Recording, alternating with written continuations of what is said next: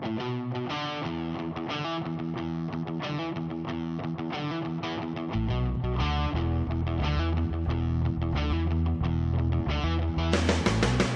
the Petersen Automotive Museum, this is Car Stories. Today we are out in Carpinteria, California, visiting automotive photographer Jesse Alexander.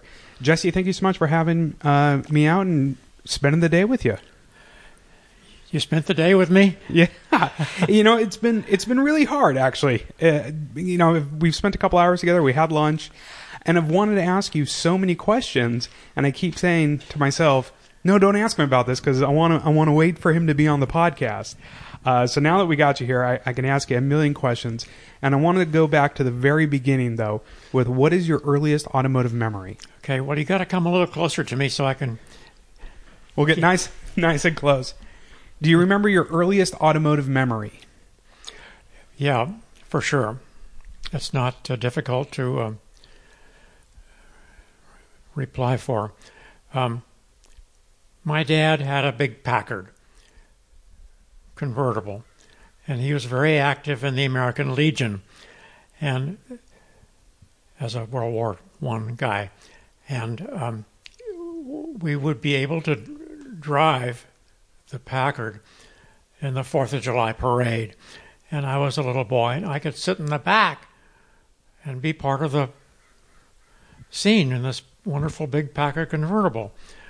Um, and that's where it all kind of started, my interest in cars. Where where did you grow up? Uh, I'm a Santa Barbara kid. I grew up here, and uh, then I went uh, went east to school. Um, but really, Santa Barbara is my uh, emotional home, and uh, but I lived in Europe for quite a while, making doing photography, uh, covering motorsport in Europe. So it, it's so interesting your career because you're you're two things. You're a, a car fan, and you're a photographer. Um, how early on? What sort of you, you said the Packard started it all, but when did the photography enter your life? Um, I remember I took an art class in college, and part of the curriculum for that class was fine art photography. And of course, Ansel Adams was a, the example of, an American photographer who did fine art work. And uh, I look back at that and thinking of him as um, an example for how to go places or to do a wonderful work as in a fine art vein. Um, I don't do stock photography. I just do uh, high quality black and white work. Were you artistic as a kid? Um, did you were you into art? I mean, was this the career path you wanted to go down? No, I grew up really um, aware of, of, of art, but it wasn't until I got into doing an education and schoolwork did uh, it become a, a part of a chapter in my life to know more about art. I never thought of myself as very creative in art, but um, as I got into it and did and worked and would see things with my eyes and want to make a print of it, make a photograph of it, and make a, you know, a good, strong image of it. Something was really exciting to my eye, and frame it up, frame it as a piece of art. And what? When did it sort of click in with you? When did you realize you had a gift uh, and a talent for being able to capture such amazing photographs? Probably not until I was uh, uh, into, finishing up high school and getting into college. Yeah. And this was in the early 50s. And sports car racing had come to California with from England. And the MGs, the Morgans, uh, these interesting sports cars were on the scene. And they were enchanting. and I got into the, the club atmosphere of that, and uh, that's where it really pretty much all began. Going to the, some of the races, sports car races, in uh, in California, Pebble Beach, Long Beach, Palm Springs, things like places like that. And were you? Did you have success with it right away? Um, was were Not you really, not really. Um, in terms of success, it didn't really sort of come to me until um, I was living in Europe and I was asked to become a contributor to an American car magazine. It was going to be Sports Cars Illustrated. And um, I started covering the races, doing the photography, and doing the race report as well for these Grand Prix and sports cars in Le Mans. And it became a huge chapter of my life. And uh, I have this huge archive of imagery from those days. So how how do you how does Jesse Alexander, a kid, you know, in the back of his dad's Packard in Santa Barbara, taking a, a photography class in college? How do you go from that lifestyle? What brought you over to Europe to photographing at Monaco and Le Mans and Spa? I had seen a few of the European car magazines from England and France and Germany, and I knew that there was this really very active scene in Europe of motor racing, the 24 hours races at Le Mans, and the Grand Prix scene. And my first wife and I went to Europe in um, early 50s, and we bicycled around Europe, and I loved the being in Europe. And then came back, and several years later, I returned to Europe and uh, actively began covering the races for um, SCI, Sports Illustrated, Car and Driver. What um when when you would do these when you would go to the races and and I'm I'm looking around at these you know you have hundreds of historical photos uh and it's it's funny cuz I go oh that's you know I know that car from seeing it at this show or seeing it at this you know museum and you know but you were you know or I've read so much about these events and these races but you you are the reason why we've read about these events and you're the reason why we have seen these cars because we're seeing them through your eyes we're seeing them through your lens. What was that being on that scene like for you? I mean what as a as not only just a photographer being hired to cover an event but as a fan? Well, it was incredibly exciting, but I was more than a fan. The fans were all around us, but I became um, good friends with many of the drivers and the mechanics and all the various teams. I would, be there frequently, and uh, it, it, I just- I just sort of I fell into it in, in terms of a career. and what do you look for when you're composing a good photo what what are some of your favorite types of photos to take when, when you're at the races Well, I'm looking at one right now. I'm looking at the f- garage in France where the Porsche team brought their cars every year. And they'd rent this garage in this little French village. And it's a very charming scene with the school kids in the doorway looking in and the workbench in the back and the, these full race cars for Le Mans right there. And the, you know, they'd, they'd come all the way from Germany and in a big lorry and come to come to this race. Um, it was all part of it. You were around so many legends and at so many legendary races.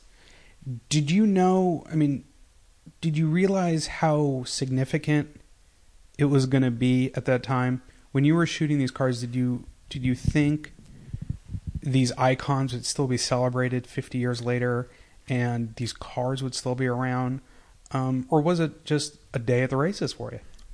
There's no way that I could anticipate or think about that in those terms at all. It was just my my library, my pictures. Do you have a Do you have a favorite time? You know, a favorite track you would like to go shoot at? Yes, at, uh, at Le Mans in France, a 24-hour race. Um, it's a huge event. Um, teams from all over Europe, and then the Americans came. Cunningham, Chevrolet came. Ford was there big time in the early '60s. The GT40, very successful time for Ford at Le Mans. Uh, so that really is the one place that is a perfect example of, of, of what my career was about. And did you have a, a spot? Did you have a, a favorite area you would like to go to get cars at different angles and shoot?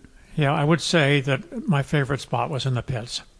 Why is there was that? a lot of uh, activity around me with the mechanics working, the drivers waiting to get back in their car after it came in for a break, getting refilled with fuel, whatever. Uh, being in the pits was really where all the real color was, the local color, the activity and the emotion, and yeah, it was. And there were images around me all the time. I could keep working all day long, all for 24 hours. It, it, it's amazing, you know, today we have digital cameras and you can take 40,000 photos uh, and keep it in your pocket. Yeah. Um, but it wasn't the case though with you. Would, would a lot of thought? I mean, you, did you have to be sort of careful with what you were shooting to not waste the shot or to get it just right? And, and how much thought goes into composing that shot? It varies from shot to shot. If you see one, you focus and you move over a little bit or try to change the frame a little bit. It varies from time to time, but usually within one or two, three frames, you can really grab it. Does that make sense?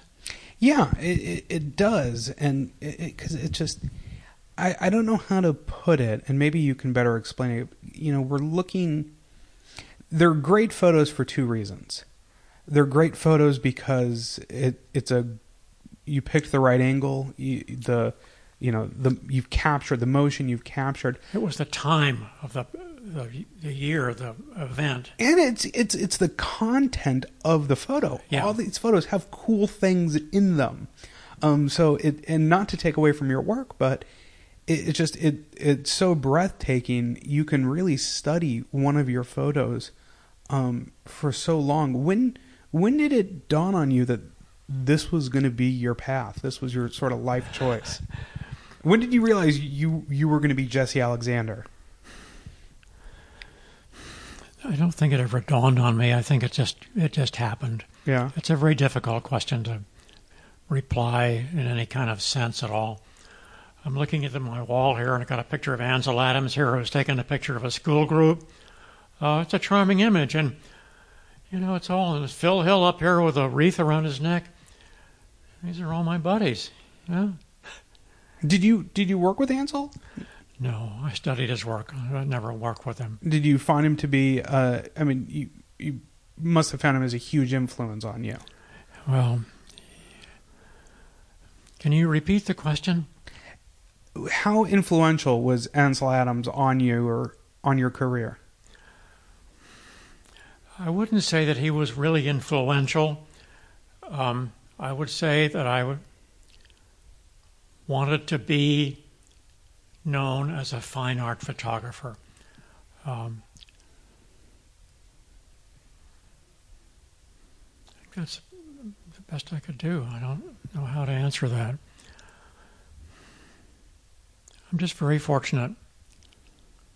How did you notice your style progress the more, you know, because you, you went to Monaco several years, you went to Le Mans, you, you went to all these tracks as you came back each year, um, not only was the technology on the track getting better, but the technology in the camera world, and you're becoming more experienced. Um, do you look back on some of those earlier photos and go, "If I only knew this," um, or you know, or you, are you constantly learning? I mean, do you find yourself even today? I'm saying I was constantly learning. I think Yeah. that's a really good way to put it. Yeah. And, and what about even in more modern times? Um, you know, you've seen, you've gone from the old Leicas and Canons Sure. uh, to now, you know, how do you feel about this sort of modern age of photography? How it just instant it is. Well, uh, first of all, it's great fun. Yeah. I really enjoy it a lot. Um, it's fun working in Lightroom, playing around with the images, shooting black and white, come back to color, and it's very it's much more creative in some ways now. These are tough questions. It's very hard to verbalize about it all. No, it, and it and I think what's neat is, you know, these photos evoke so many emotions um, that it, not only do you see the emotion in the drivers and in the people, but it brings a lot of emotion out of you in some of these photos. Um, what you know, what is your sort of favorite part about the photograph? Is it is it the final product? Is it being at the event, taking it? Is it sort of aligning everything just right? I mean, how do you know? You know, do you have that feeling when you snap the camera that this is going to be a good photo? You know, this one came out right. You don't know until you you can think, yeah, maybe I got it, but you don't know until you get the film back from the drugstore, which is one of these lines I really enjoy because now it's you, you see it right away in the camera, and if oh, wow, that's pretty good, that's great, yeah, I did it, I did it, and it's such a different time, very different time. Yeah. Um, everybody is taking pictures, and that's exciting. Everybody's got a phone. Do you like? I mean, do you like the iPhone, Eh, or, or do you? Or I'm just learning how to use it. But I mean, do you like how accessible we are to cameras now, or or is there a part of you that you want to tell people, no, this is an art form. It's not just. Not everyone can just throw an Instagram filter on something and call it art. I don't think they're there. The the other other folks aren't aren't there in the arts, and they're not not thinking of us as art. You know, I, I'm not sure I'm really hitting the nail on the with the hammer very well with these, but um, I love what I do. Got a lot of great shots, and I'm incredibly fortunate. Did you ever want to race? You were always at the track. Did you ever want to get into a race car? Did I ever want to get in the race car? Yeah. Did you ever Uh, think about maybe Well, you know I- you're friends with Dan Gurney, you're friends with Phil Hill? You do everything. eh, give me a shot? I What was really exciting was to be a passenger with Phil yeah. on the Nurburgring or someplace, and, it's, and you feel very perfectly safe. And then you see this guy driving, and he's extraordinary watching him. Phil and Gurney, not too many of those guys left. Just out of sheer curiosity, what car did Phil Hill drive you around the Nurburgring in? Because that It was alone a- just It was a standard Mercedes sedan, which was a rental car. yeah. And we were on the door handles most of the time. That's a wonderful phrase from England. Oh, he's on the door handles. You're really pushing it, you know, and sliding, and and you feel so confident. And it's so much fun to watch somebody who knows what he's doing and just in a silly Mercedes sedan. Did he? I mean, was he one of the true best in your opinion? Oh yeah, yeah. He had a real gift, real gift. Dan Gurney had a gift. Yeah. Stirling Moss. Stirling's still around.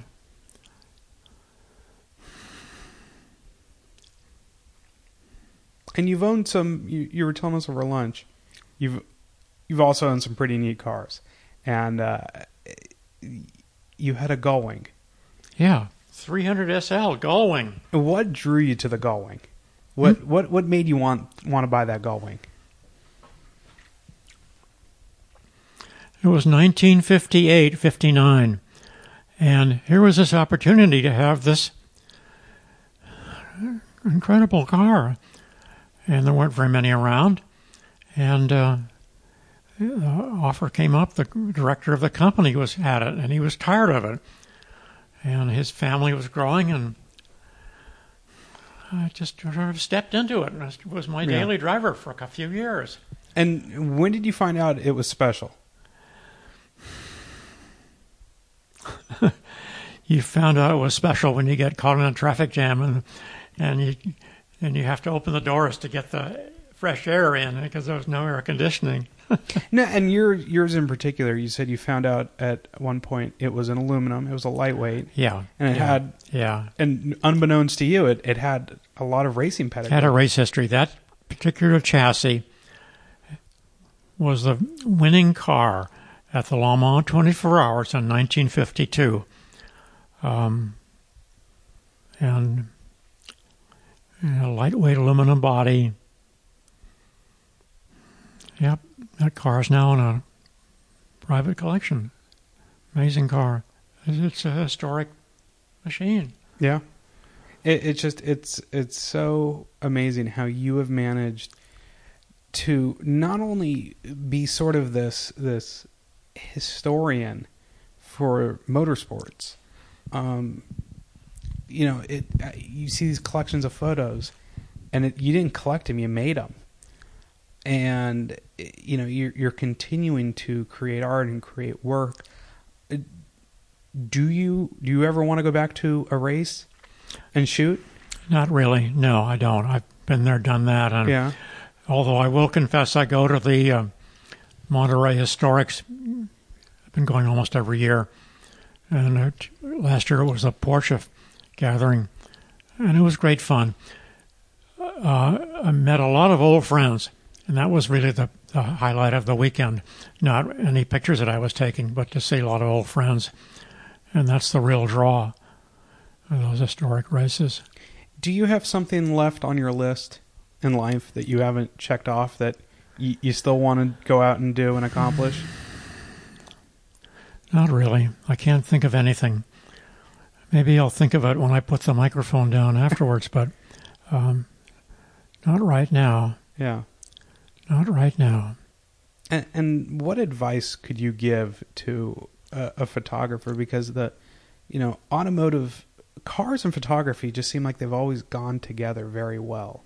Um, and a lot of a lot of photographers are car people, and car people are are into photography. What advice do you have for someone who's trying to make a name for themselves as an automotive photographer?